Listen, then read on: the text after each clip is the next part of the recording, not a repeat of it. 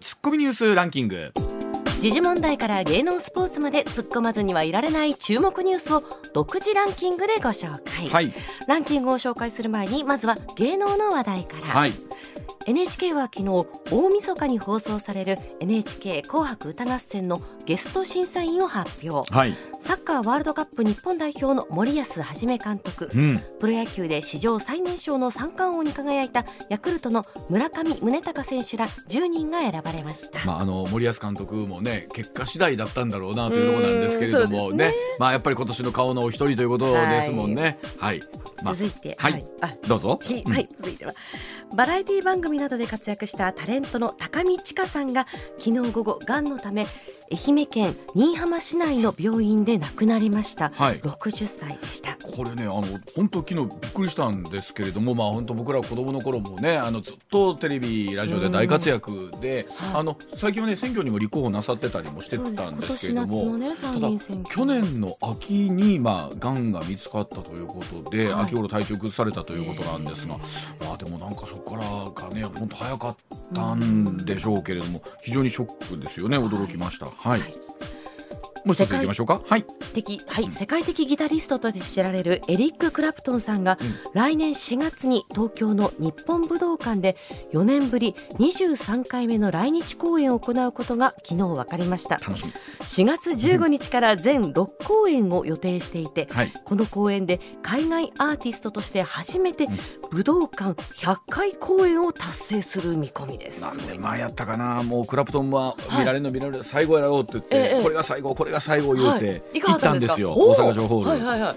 でまたその後来はったんですけど、うん。次はあのもうね、うん。え東京大阪の移動が大変や言うて、はいはい。えもう東京武道館だけになったんですよ、はい。それ最後や言うて見逃したな思ったんですけどもう一回最後や言うて来はるな。これもういかだこれこれこそもう最後かもしれへんからやっぱ噂いかなあかんちゃいますか？ないやいや言っときましょうでも海外のアーティストですごくないですか？もう武道館100回矢回沢永吉さんがほうん。ら先日、ええ。ちょっと体調崩されてできなかったんですけどそう150回を前にっていう。いやだからそれを考えたらやっぱすごいな。150ねえ。ほんまあでもクラプトンも78ですからね。そうそう。78歳1か月の武道館単独公演は加山雄三さんの77歳4か月を抜いて最年長もうねもう全然ごめんなさい。長くなりますけど、うん。本当ねあのギタリストう動かないですよ。真ん中から。真ん中から動かない。です。ドンと構えてる。と構えて。立つか座るかギター変えるかだけですからもう動かないですよ。でも本当素晴らしいテクニックの歌ですからね。まさん行きましょう。やっぱり動かなあかんなこれ。はい、はい、さあそれではニュースランキング参りましょう、まずは第5位実業家のイーロン・マスク氏は20日ツイッターの CEO 最高経営責任者の職について後任が見つかり次第辞任する意向を表明しました。うん。ツイッター上で自らの進退を問う投票を行い辞任への賛成が多数となる結果が判明して以降うん。マスク氏が自身の去就に言及したのは初めてではいこの職を引き受けるほど愚かな人材が見つかり次第すぐにでも辞めると投稿しました。言い方よ。って言言いい方よって話なんですけどあの方よ。普通にこうリスナーの皆さんでも使ってらっしゃる方からすると、まあ、はい経営者が変わろうとなんだろうとね、うんうん。あのユーザーの方は大きく変わることないかもしれませんけど、ええこれでももうツイッター社の人は大変でしょう、はい。これ、わさもしツイッター社で勤めてたら、あじゃあ僕がやりますって手挙げますか？その務まるわけないからこんな大きいから。こんなもうえらいことやわ。ねえ、こはい。れ大変そうやわ。はい。続いて第4位政府のデジタル臨時行政調査会は昨日目視や常駐の義務付けなどアナログ規制が含まれる法律や政令政省令9669件の見直しに向けた工程表をまとめました。はい。政府は先端技術の導入を通じて社会のデジタル化を進めるとともに人手不足の解消につなげる考えです。僕もあの全然しなかったんですが、まあ、やっぱお役所というのは、まあ、昔ながらの慣習だったりやっぱりこう、えー法律で決まってることっていうのもたくさんあってはい。いま、未だに例えば行政手続きの記録媒体にね、はい。フロッピーディスクフロッピーディスクですよ。はあ最近見ないですよね。とかそう CD をしている条項とかがあるんですよね。で条項にそう書いてあったらそれに記録しないといけないわけですから、まあ、そういうところを見直していくっていうその案件だけで9669件。まあ、なかなかその技術の進歩に、ね、そういった条項とか追いついてないのと、えー一方でそれに縛られて仕事しなきゃいけないっていうところを考えた。ら変えようと言わずにまずは工程表をまとめないといけないっていうね。これまた大変なんだろうけどな、ね。はい、うん。続いて第3位。原子力規制委員会は昨日原子力発電所の運転開始30年後からは10年以内ごとの設備の劣化を審査し60年を超えた運転を認める新たな規制制度案を了承しました、はい。原発を推進する政府方針を追認する形で、東京電力福島第一原発事故を教訓に定められた規制制度が転換することになります。まあ、本当に今年はこのエネルギーというのはどうあるべきかということをね、本当我々自身もまた問い直された時でもあるんだろうなという中で、まあ、もちろん安全を確認していきながらということなんですけど例えば30年40年経ったからもう無理してこれはもう絶対に、えー止めなきゃいけないってもんじゃないということですね、メンテナンスを見ていきながらということで、まあ、現実的な運用にということになっていくんだと思います。はい。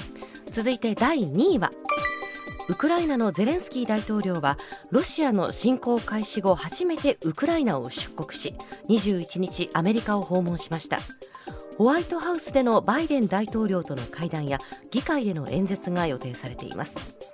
また中国の習近平国家主席は21日ロシアのメドベージェフ前大統領と会談しウクライナ問題についてロシア側に自制を促しました。一方ロシアのプーチン大統領は21日国防省の幹部会議で演説を行い国家主権確保の保障として戦略核兵器を強化していくと述べました。あの先ほど映像届いたんですけどバイデン大統領と、はい。おゼレンスキー大統領が会談している映像があった、そうか考えたらあれ以降初めてなんですね直接会うのはうんというところで。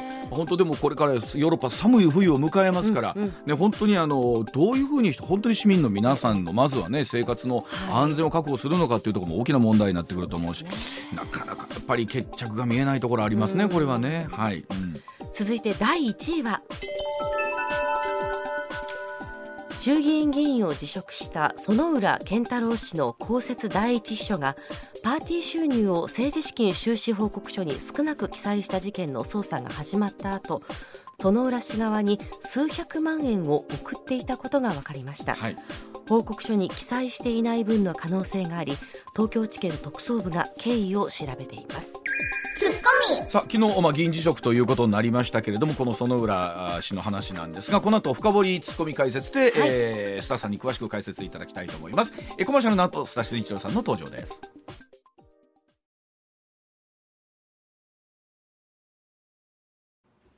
さあここからは須田慎一郎さんでございます。須田さんおはようございます。はい、おはようごございまざいます。す。今週もよろしくお願いいたします。はい。はい、まずはこちらからです。さあ事実上の利上げとなるんでしょうか。日銀大規模緩和修正の裏側とは？えー日銀は今月20日の金融政策決定会合で長期金利の変動許容幅0.25%から0.5%に拡大することを決定いたしました。黒田総裁記者会見で利上げではないと強調しましたが、えー市場は午後にかけて長期金利が急騰いたしまして円高も一気に進むなど事実上の利上げとの受け止め方が拡大をしております。さあ黒田ショックとも呼べる同様の裏で起きていることは一体何だったのか須田さんに解説をいただきたいと思います。さあ田さん本当に先日の黒田さんの発言でマーケット大きく動きましたもんね。うん。えー大幅下落というか大暴落という形で、はい。えうん。ーその影響は引きずってましてね、うん。えー昨日もですね日経平均株価下落というね、はい。そういう展開になってるんですけれども、うん。あの大前提としてねこれでちょっと押さえておきたいのはですね、はい。あのそもそもね長期金利短期金利っていうけど長期金利って何なのっていうところなんですよ。うん。えーこれは基本的にはですね、えー10年ものの金利、うん。もう正確に言うと10年もの国債の利回りというのが、えー長期金利、はい。短期というのは1年未満というふうにですね、うんえーまあ金融マーケットでは位置づけられてるんですね。はいで実を言うとですね、えー日本銀行というのは、うんまあ言ってみればこの短期の金利の番人と言ったらいいんですかね、うんえー短期の金利の安定をあるいはその政策をですね決定するのが日銀なんですよ。うんで実を言うと長期金利というのは実実を言うと日銀の権限の範囲外なんですね。でところがですね、えー日本銀行は、えーまあ、あの短期金利についいた政策金利といってですね自ら動くことによって、えー、金利をコントロールできるんですが、うん、まあ、長期金利については実際上はですねそのコントロールする能力権限だけじゃなくて能力というのが、はい、えー、前とされてきたんですね。前とされてきた。はいはい、でところがですね、えー、まあ言ってみれば国債をつまり10年もの国債10年もの国債というの金利というのが長期金利の指標なんですが、うん、それを大量に売ったり買ったり、まあ、この場合は売ったりはしないんですけども買うことによってですね、うんうん、えー、長期金利を、えー、低く抑え込むだけの力を持ってるんですね、うん。うん、それをやってきたんですよ。うん、でそれをやることがよくメディアで登場するイールドカーブコントロールちょっと難しいですけどね、はい、YCC と言われてる、えー、ものなんですね、うん、ですから日銀は現実あの実際上ですね、えー、まああの大規模金融緩和黒田バスがやるにあたってその短い金利超短の金利をですね、はい、えー、コントロールすることによって、うん、えー、まあ言ってみればね、えー、低金利政策を推し進めてきたということなんですね。で今回やったことはですねこの長期金利この長期金利国債を大量に買うことによって低く抑え込んできた長期金利のですね、はい。うん、変動幅を0.25から0.5、うん、わずかですよ。はい。えー、これだけですね、えー、上昇するというか変動する幅を持たせましょうということなんですね。うん。うんでそうするとじゃあ国債も買わないんですか？ってさっきの説明を、うん、ね、思い出していただければ、じゃあもう長期国債は買わないんですか？いや買う買うことはありません、買わないことはありませんよと、むしろもっとより多く買うんですと。だから、えー、これは要するに金融緩和を修正しているわけではない。ただ買うにあたってその許容範囲が0.25%だけ上振れしたんですよと増やしたんですよ、幅広げたんですよ、というのが今回の説明なんですね。だからそのなんだろうあの利上げではないと言いつつも実際には上がるわけなんですよね。えー、だから利上げだという見方もすることもできるし、うん、えー、利上げじゃないつまり金融緩和という意味合いにおいては利上げじゃない。ですよねっていうことになるわけですよね。うん、でだからどっちでも取れるっていうこれは、まあ、どどういう言い方をするかなんですけどもただ、えー、あのどうなんですか？こう言われてる中でね、まあ、これだけずっと日本はまあ金融緩和政策が続いている状況の中で、まあ、いよいよ黒田さんの任期ももう来年も春には変わりはる、えー、で次の総裁の方もいやいつまでもこれを続けてるわけにはいかんやろうという人のために、まあ、一つ、えー、ここで道をつけたんじゃないかなんていう話も出てたりしますけれどもどうなんでしょうそのあたりというのは。あのですからね、ここ最近のそのこまあ、今回のですね、えー、大規模緩和修正というふうに銘打たれたサプライズに関して言うと、要するに黒田氏もとうとう岸田政権の、うん、えー、圧力に屈したのかっていうね、うん、見方。もっと言えばですよ要するに岸田政権というのはどちらかというとアベノミクスに対して非常にこう冷淡そうですね、はい、で今年安倍元首相がですね亡くなられた以降さらにその、はいえー、冷淡さが加速しているとも言われている、うん、その最後の総仕上げとしてこの黒田バスガっていうのはアベノミクスのね3本の柱の一角を成してますから、はい、えー、それまで修正するんではないかというね、うん、えー、見方が広がっている、うん、っていう状況の中で今回行われたわけですから、うん、まあ圧力に屈したのかなというふうな見方もすることができるんですが私は必ずしもそうは見てないんですよ。あと言いますと？えー、でおそらくですね、えー、岸田首相が、えー、まあ言ってみれば財務省の圧力もあってというか、うん、まあ財務省の影響力もあってですね、うん、まあアベノミクスの大きな見直しに動いていることはこれ間違いない。はいはい、ね、うん、で来年4月に予予定されている日銀総裁人事においてもですね、まあどちらかというと金融緩和派から金融引き締め派に、はい、えー、政府総裁、うん、えー、日銀総裁と副総裁の人事が行われるんではないのかと。いう観測が強まってきているわけなんですね。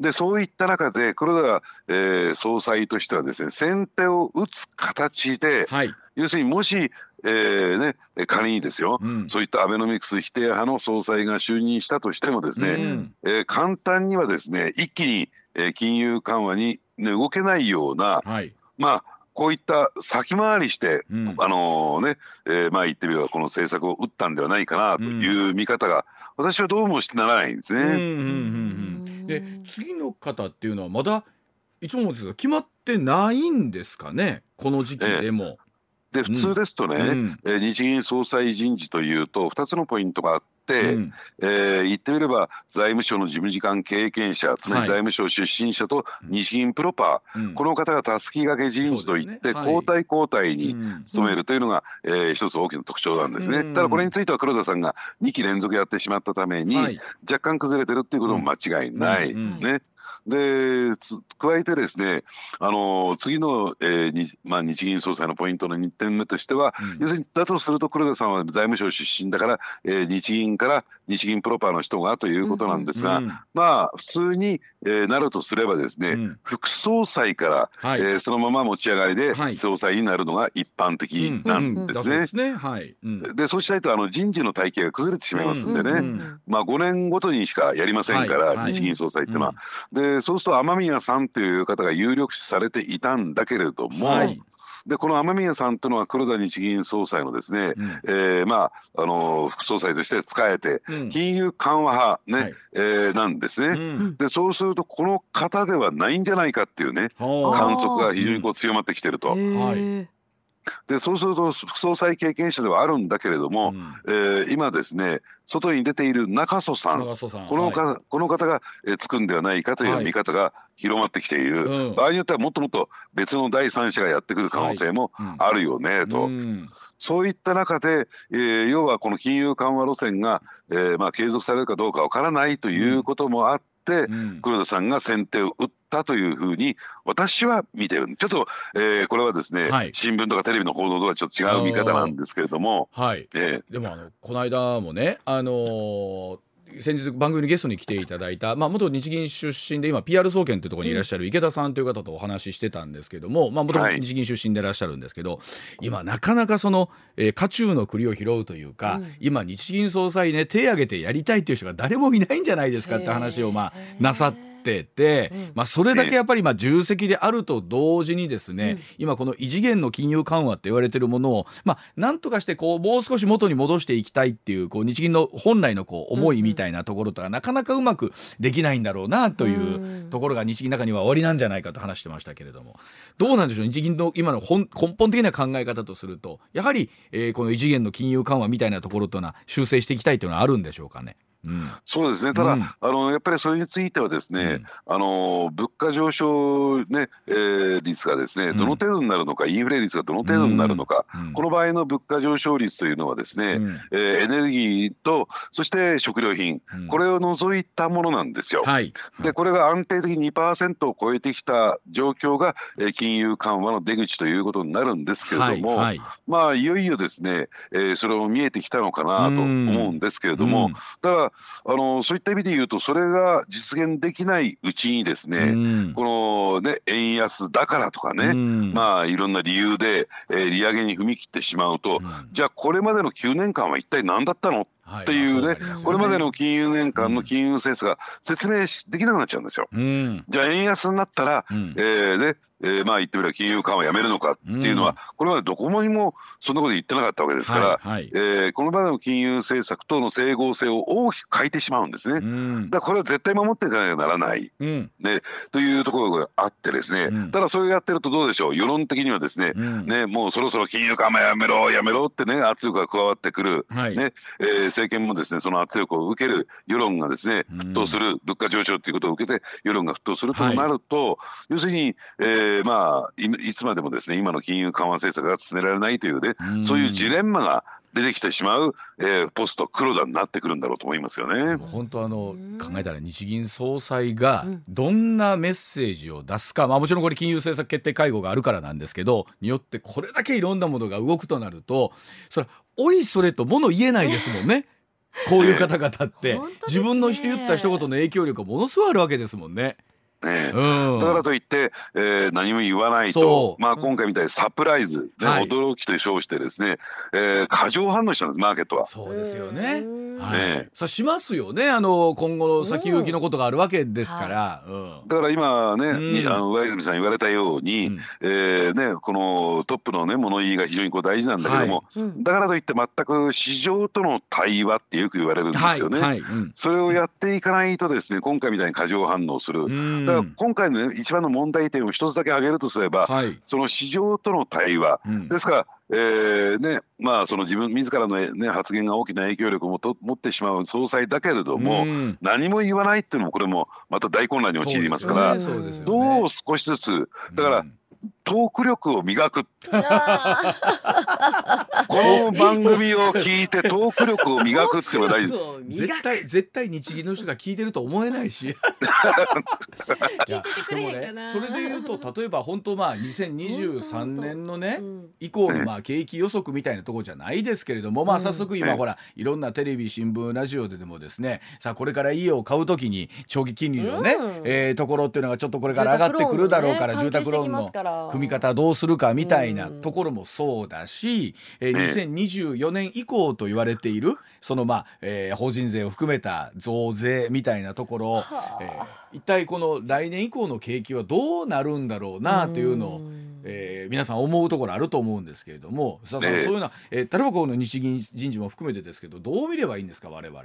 ええあのですからね今回のね、えー若干の修正っていうか、まあ、変動幅の、うん。えーまあ、に0.25 2に0.25%分上昇というところを受けてですね、うん。あの為替相場見ておいてください。うん。これでで、えーまあ言ってみればですね、えー円安が修正されていくとするならば、はい。まあ今回のところでとりあえず走っていけるじゃないかとうん。いうところになって、もう少しですね緩やかなですね、うん。えー出口へ向かっていくんではないかなと思いますよね。うん。ですから、えーこれで今起こっていることっていうのは日本ではインフレが起こってますけれども、はいこれはディマンドプル型のインフレといってですね、はい。要するに輸入品の価格なんかを中心とした、うん。えーまあ言ってみればですね原材料価格エネルギー価格の上昇によるインフレなんですよ。うん。欧米の場合は景気がいい、はい。つまり、あ。えー買う力が強いからインフレになってるわけであって、はいはいはいね、これは日本の場合は逆なんですよ。ですからこれがですね買う力が強くなってきてうん。物が売れるからきねえーそうですよね。えー物価が上昇していく。物が売れるから企業業績が良くなる。企業業績が良くなるから賃金も上がる。賃金が上がるから物を買う力が強くなる。っていう好循環に移っていくかどうかが問われている来年1年になるんじゃないかなと私は思いますね。あのまあ少しこれでまあ円安だってまたこの23か月のね円の,、うん。のねまあ、えー買われか売られ方もええぐいものがあったんですけどこれで例えばじゃあ輸入業者さんは少し楽になるのかってもともとの想定自体が1ドル大体115円ぐらいで想定してらっしゃるがまだまだそのなんだろう、えー落ち着いたとも言い切れないわけなんですよね。ええ。うん。ただその代わりですね、えー企業業績特に輸出関連企業の業績が良くなっていきますから、うん。ね。でまあだから経済っていうのはトータルマクロで見ていかなきゃならないんですよ。すよね。一局面だけ見るとあこの人はね大きなマイナスの影響を受けてるなではないけどもその陰で大きなプラスの影響を受けてる人たちもいるわけですから。ね。だから、ねえ。ー特にほら秋のね各企業の決算とかもまあ軒並みね大手企業はいい数字出てきたところあったわけじゃないですか。ええ。でこれがまあ本当、えー世の中全体として GDP 押し上げてるんだったらそれがちゃんとこういつも言ってますけどこう降りてくる形にうん。ななるのを待ってるんですけどそれはもちろん今日の明日でうねん。すぐそれが変わるわけではないのはみんな分かってるんですけどさあそのメリットみたいなものがねいつぐらいになったらこう実感できてくるのかなって。それは泣いてる方がいらっしゃるってことは当然笑う方がいらっしゃるあ当然だと思うんですよね。うん。少なくともその笑ってらっしゃる方のところにいつになったら降りてくるんだろうなと思うんですけどね。うん。だからそういった点で言うとね、うん。あの先だっての、えー岸田首相が突然発言したね、はい。えー法人税の増税、はい。うんねまあ、もちろんこれは、えー今年のですね、うん。えーまあ、税制改正大綱に盛り込まれたんですけれども、まあ、これはもうそういう方向に行くんでしょうけれどね、うん。ただこれやるとですね、うん。えー企業にとってみるとせっかく業績良くなってきたのに、うん。えーちょっとまだ賃上げできないよねと法人税増税されるしっていうね、うんで景気は本当にどうなるんだろうか。だからね、あのー岸田さんのやってることっていうのはうん。非常にこうちぐはぐな状況になってきてますよね。ねねそういうまあもちろんあの聞く力という意味でいろんな方のご意見をお聞きになりながらということではあるんですけど、はいまあ本当、えーそこを、えー政府とそれから日銀と含めてですけどどうやってタッグ組んでいきながら進めていくのかということになりそうなんですが、まあ確かに本当に先日の黒田さんの発言でこれだけまあマーケットがね、えー、右往左往するということですから大変な局面になったんだろうなと思います。では続いてこちらでございます。さあ6時43分回りました。続いてこちらです。さあ自民党の園浦健太郎衆議院議員が辞職をいたしました。政治資金パーティーに潜むある問題点とはでございます。さあ政治資金パーティーの収入収支報告書に4000万円ほど少なく記載していた疑いが指摘されまして自民党の園村健太郎衆議院議員昨日議員辞職を提出いたしました、えー、園村氏をめぐっては東京地検特捜部政治資金規正法違反の疑いで罰金刑などを求める略式起訴の方向で調整進めているということなんですが須田さん、えー、政治資金パーティーについて提起したい問題があるとのことでございまして、うん、まあ、我々も行ったことがない政治資金パーティーとは改めてですが、一体どんなものなのかということも含めてでございます。はい、さあ、まあ、まず今回の一連の流れですけれども、まあ、須田さんこれはもうやむなしですよね園浦議員はね。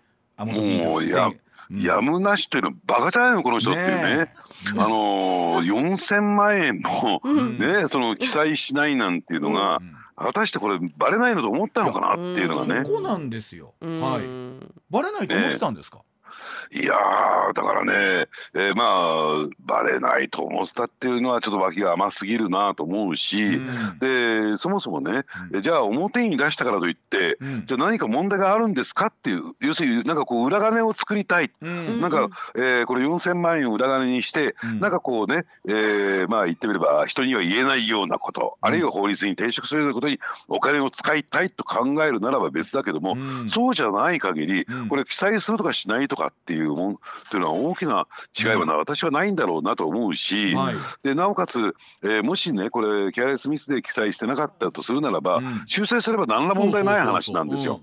確かに、うんそれをしないままずっと放置したっていうことは、うん、やっぱりその政治資金として集めていたお金をですね、うん、私的に使いたいとか何か、えー、目的外使用したいんだっていう、ね、そういう、えー、まあ、考えがあったんだろうな狙いがあったんだろうなと思わざるを得ませんよね。そうにしか見えないですよね、うん、普通に考えたらね。はい、えー、で今出てきたですね、えー、政治資金パーティーということなんですけれども、あの今原則としてですね、はい、あのまあ国会議員の方々というのは、うん、えー、まあ一部の例外を除いてですよ、うん、ね。えー、企業献金というのは禁止されてるんですよ。はい。はい、ね、で政治資金を集める個人的に政治資金を集めるという道が、うん、えー、なかなか閉ざされている。まあそれは仕方ないですよ。うん、えー、政党助成金というのが我々の決定から、はい、えー、出ていてですね、はい、でそれが、ね、議員に対して半分配分半分されてるわけですから。はいね、そうやって企業との癒着を、ね、遮断するという点においてもね、うん、それが制限されたのはおかしいんだけどもただ抜け道というのがこの政治資金パーティーなんですよ。で今野党の議員でもですね、大体1枚チケット2万円。ね、うん、でまあ3万円4万円っていうねパーティー券もあるというふうに聞いてますけれども、うん、で大体そのねパーティー券売っ、うん、でもちろんパーティー開きます、はい、会場を設営して、はい、でそしてですね、うん、あのまあ料理かなんか出して、はい、っていうことをやらなきゃならない、まあ経費としてかかりますよね、それをさっぴいた分がまあ政治資金として、うん、えー、まああの自分の懐に入ってくるという形になってるわけですね、ですからその政治家の能力というかですね力というのは、パーティー券を一体何枚さばけるのか売れるのか。あのお聞きしたら僕らのパーティーや言うから、うん、あれですけどうちの石田英二が取材とかで、あの行った時にはなんか柏が56個皿の上に盛られてるぐらいやね あの人らしい言い方やなと思うんですけどあのそんな大したもんも出てこないんでしょ？お料理とかもパーティーとか言うても。そうでもない逆ええ。あのー、まあですからその辺が腕の見せ所なんです腕の見せ所。ええ。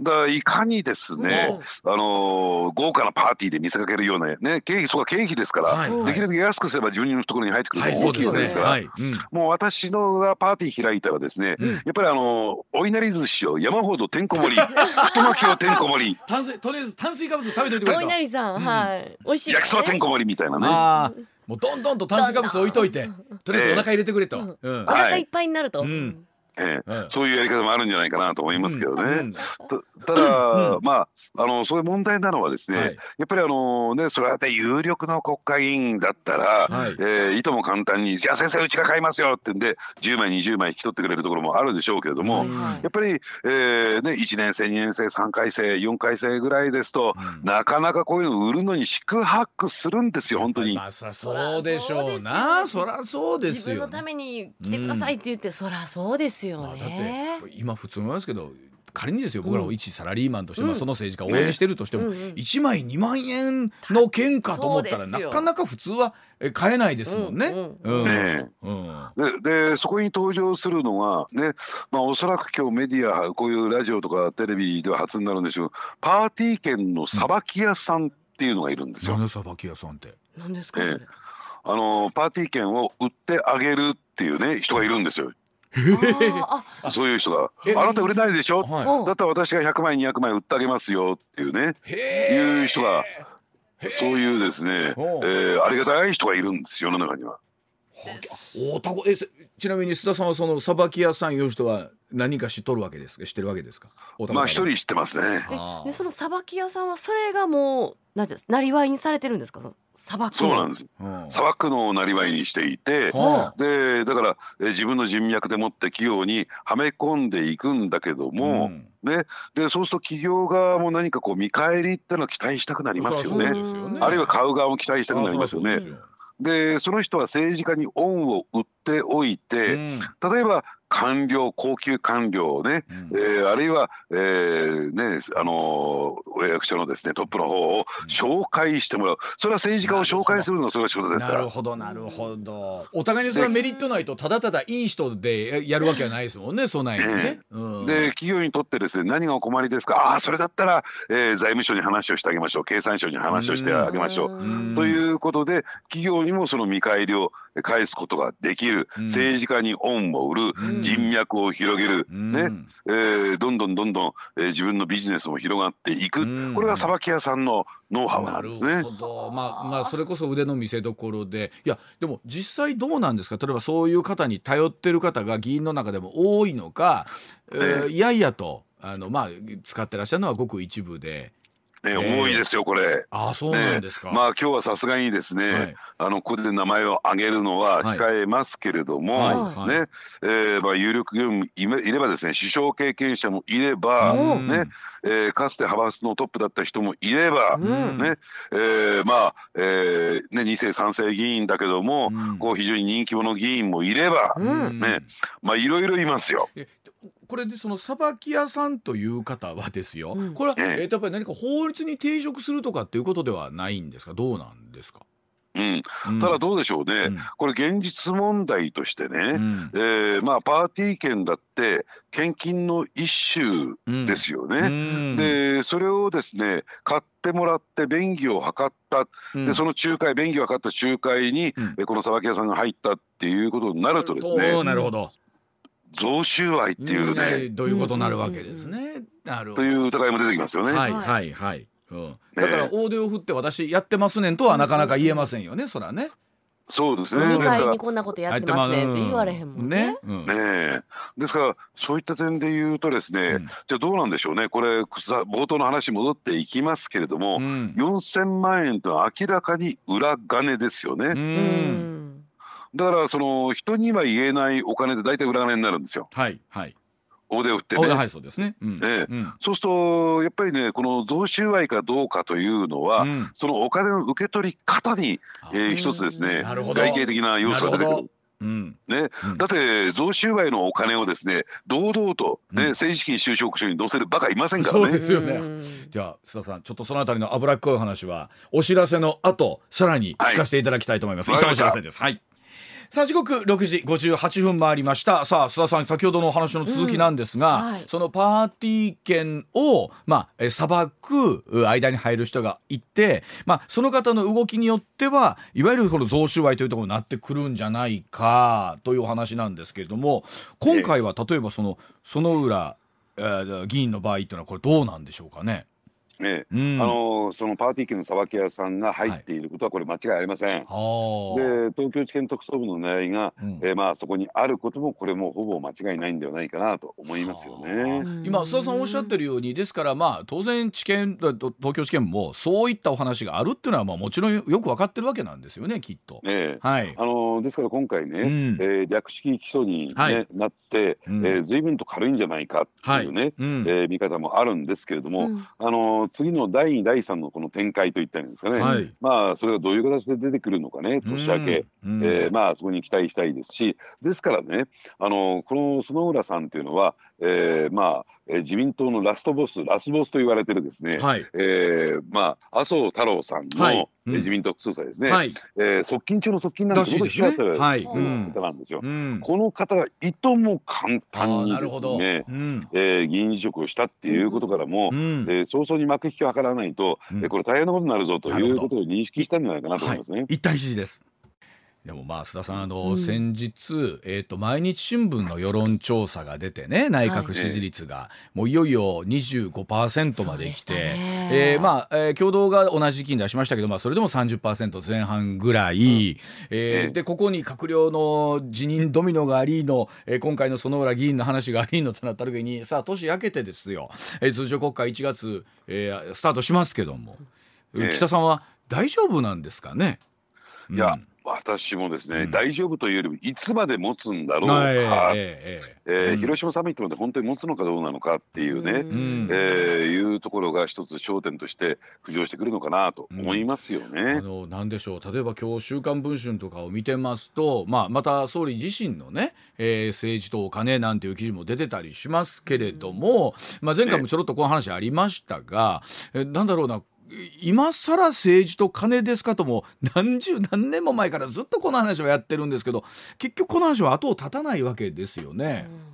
まあそうですね。ですから、うん、あの手をしな変え品を変えといったですか、非常にこう巧妙になっていくっていうね。うん、でしかも問題なのは、うん、なんて言ったらいいんですかね。お金を持ってきた人がいるからある種のね、出来心でそれをもらってしまって便宜を図りましたじゃなくて、日常的にこうシステマティックに今のパーティー券のさばき屋ではないけれども、要するにそういう、えー、システマティックにですね、こういったえー、裏金作りといったりですかね、はいはい、えー、あるある種不正な不適切な、はい、えー、まあ、お金のですね、うん、えー、まあ、確保っていうのが行われるとするならば、はい、やっぱりそこはそこで、えー、問題をより、ね、深刻になってるんじゃないかなと思いますよね。ねあの本当まあコーヒー一杯程度のというところの政党助成金なんですけれどもそれ国民から広く集めりゃそれは結構な金額になるわけでそれで足らんのかっちゅう話になるわけですよね。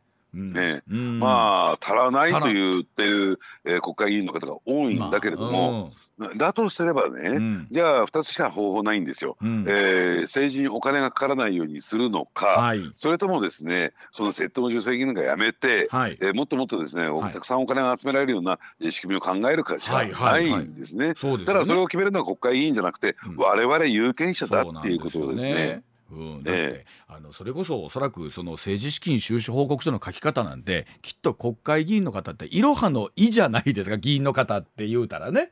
多分こっから最初教えてもらうぐらいになるんちゃうかなと思ったりもするんですけどでそれで本当さっきおっしゃったようにバレないわけがないですもんね今のご時世ね。なんか不適切な会計処理だった場合にっていうのはね。そうなんですね。で加えてですねえ贈収賄の立件って、うん、その立件する構成要件で非常にハードル高いんですよ。難しいんですよ。はい、はい、だと思います。だからその入り口として、うん、じゃあだったらせめてね、うん、えー、せあのお金の出入り特に入りについてはですね、うん、えー、透明性高めていこうよっていうことで政治資金、ね、規正法っていうのは、政治資金規正法っていうのはあるわけなんです。はいはい、だから政治資金規正法っていうのは何も形式犯ではなくて、この贈収賄の問題とですね表裏一体裏表の関係にあるんだってことを認識してもらいたい、だから今回の薗浦議員の件は、えー、確かに略式起訴、えー、法律の立て付けはそうなってるけども、贈収賄に直結する話なんだっていうふうにね、えー、我々は認識すべきだと思いますね。えー、なるほど。分かりましたさあそんな中で須田さん、えっと、40分頃からの裏ネタではですね、うんはい、またあこの番組ではおなじみ、うん、えっと、茂木幹事長の、話題ということなんですけれども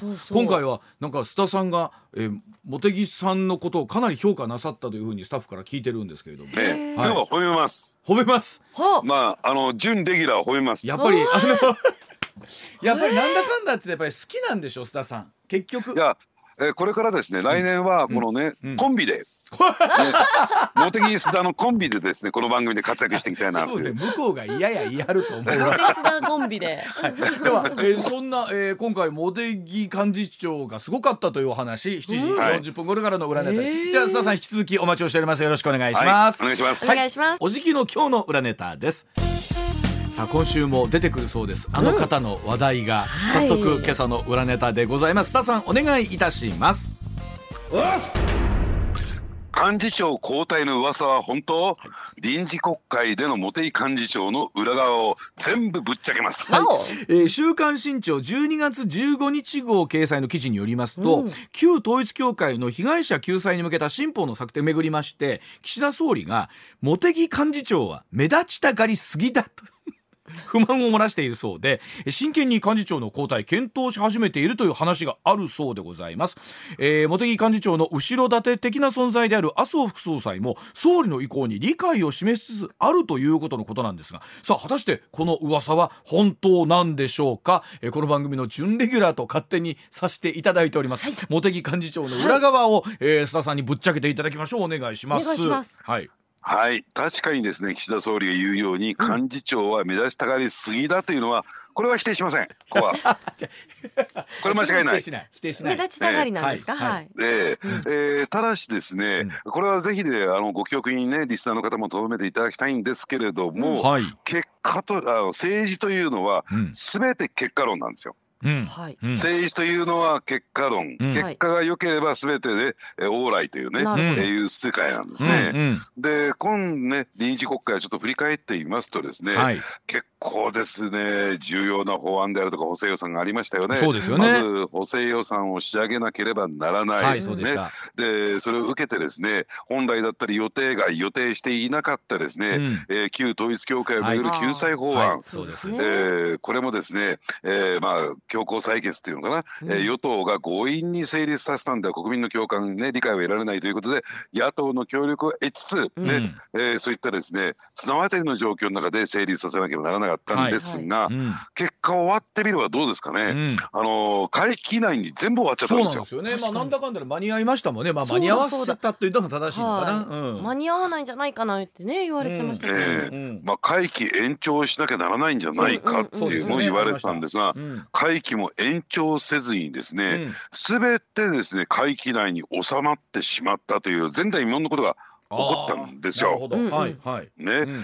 でまあもちろんね、えーまあ言ってみればですねあの政治の世界において政党においてですね、うん。まあ特に与党にとってですね一番大事なのは、えー国会対策委員会国対委員長というね、うん。えーポジションが非常に大事でして、はい。これ何やるかっていうとですね、うん。まあ今申し上げたようにですね、えー政府が提出した与党が提出した法案をですね、うん。スムーズに可決成立させること、はい。はい。しかもできれば会期内に全部処理を終えることっはい。ていうのが、えー国対のですね最大の役割なんですよ。はいはいうんで今回ですね、まあ、高木国対委員長も茂木幹事長となんで非常に批判の矢面に立たれて全く役に立たないワークしてないというふうにも言われましたよね。うんでところがですね結果ね、まあ、この高木さんのですね後ろ盾最大の後ろ盾になったのが茂木幹事長なんですよ。ああそうなんですね。うんですから、えー、茂木さんはですね、うん。まああのね、えー小物会の大物よろしく小物会の中物の高木ね 国対委員長にですね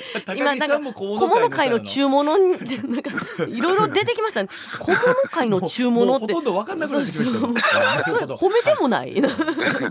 何か困ったことがあったら、はい。俺に全部言ってこいっていうふうな形になったんですよ。はあ。ですから、えー国会対策自民党の国会対策というのは高木茂木体制で、うん。えーこのニコイチで車の両輪で進んできたのが実態なんですね。うん。そういった点で考えると、うん。まああのー高木さんというのは確かにね、うんえーそんなに交渉能力があるわけではない、仕組み能力があるわけでもないけれども、はい。結果論としてですよ、うん。この高木茂木コンビというのは、うん。あの会期内に全ての重要なことをやり遂げることができた。はい。結果だけ見れば100点満点。よくやった。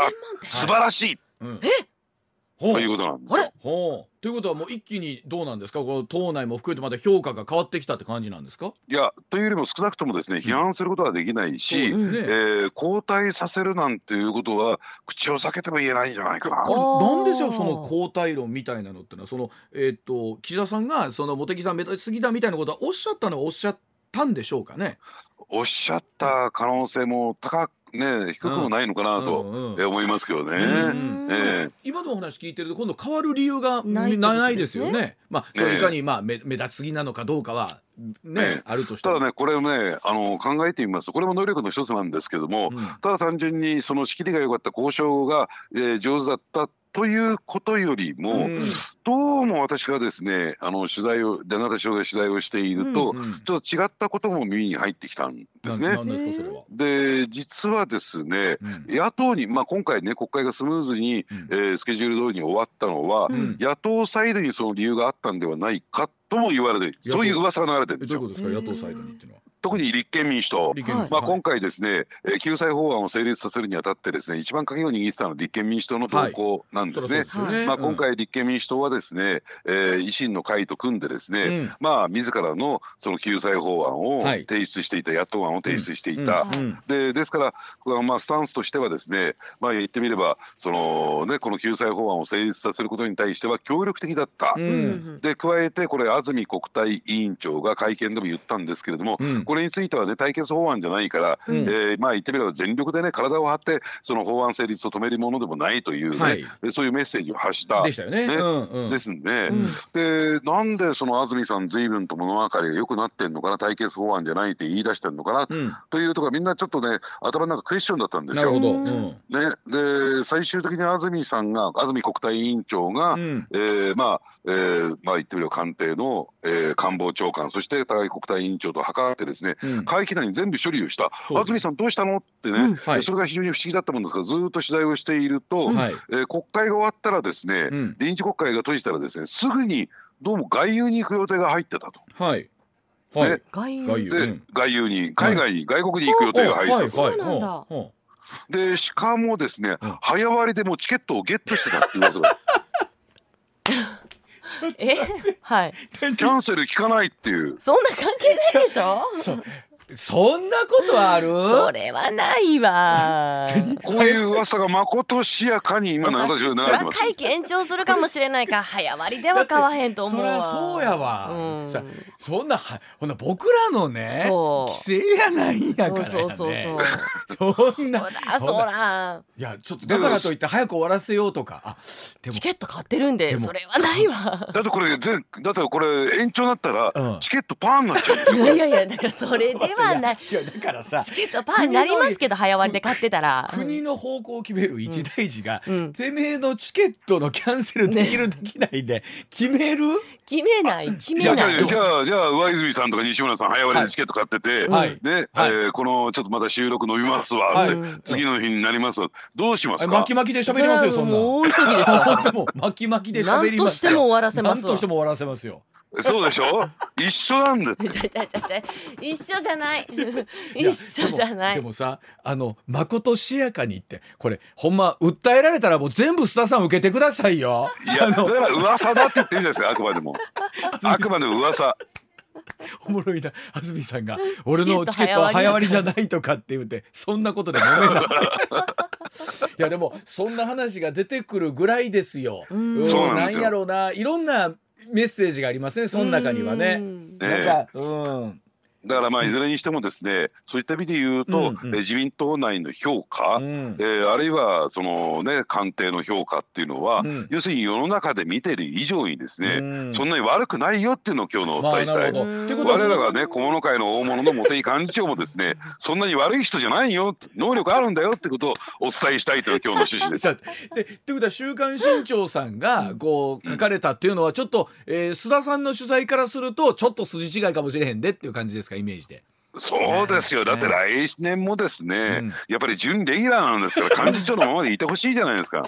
いろいろね話題を振りまいていただきたいという思いはあもうねのこちらとしてはあります。あの先に須田さん言ってきますけど本当僕らお会いしたこともないしね,、えね。お会いしたこともない。ただそうそうそう。テレビで見るたんびに、うん。先ほどのキーワードがちらつくんですよ頭に。ねで気の毒やな 思いながら。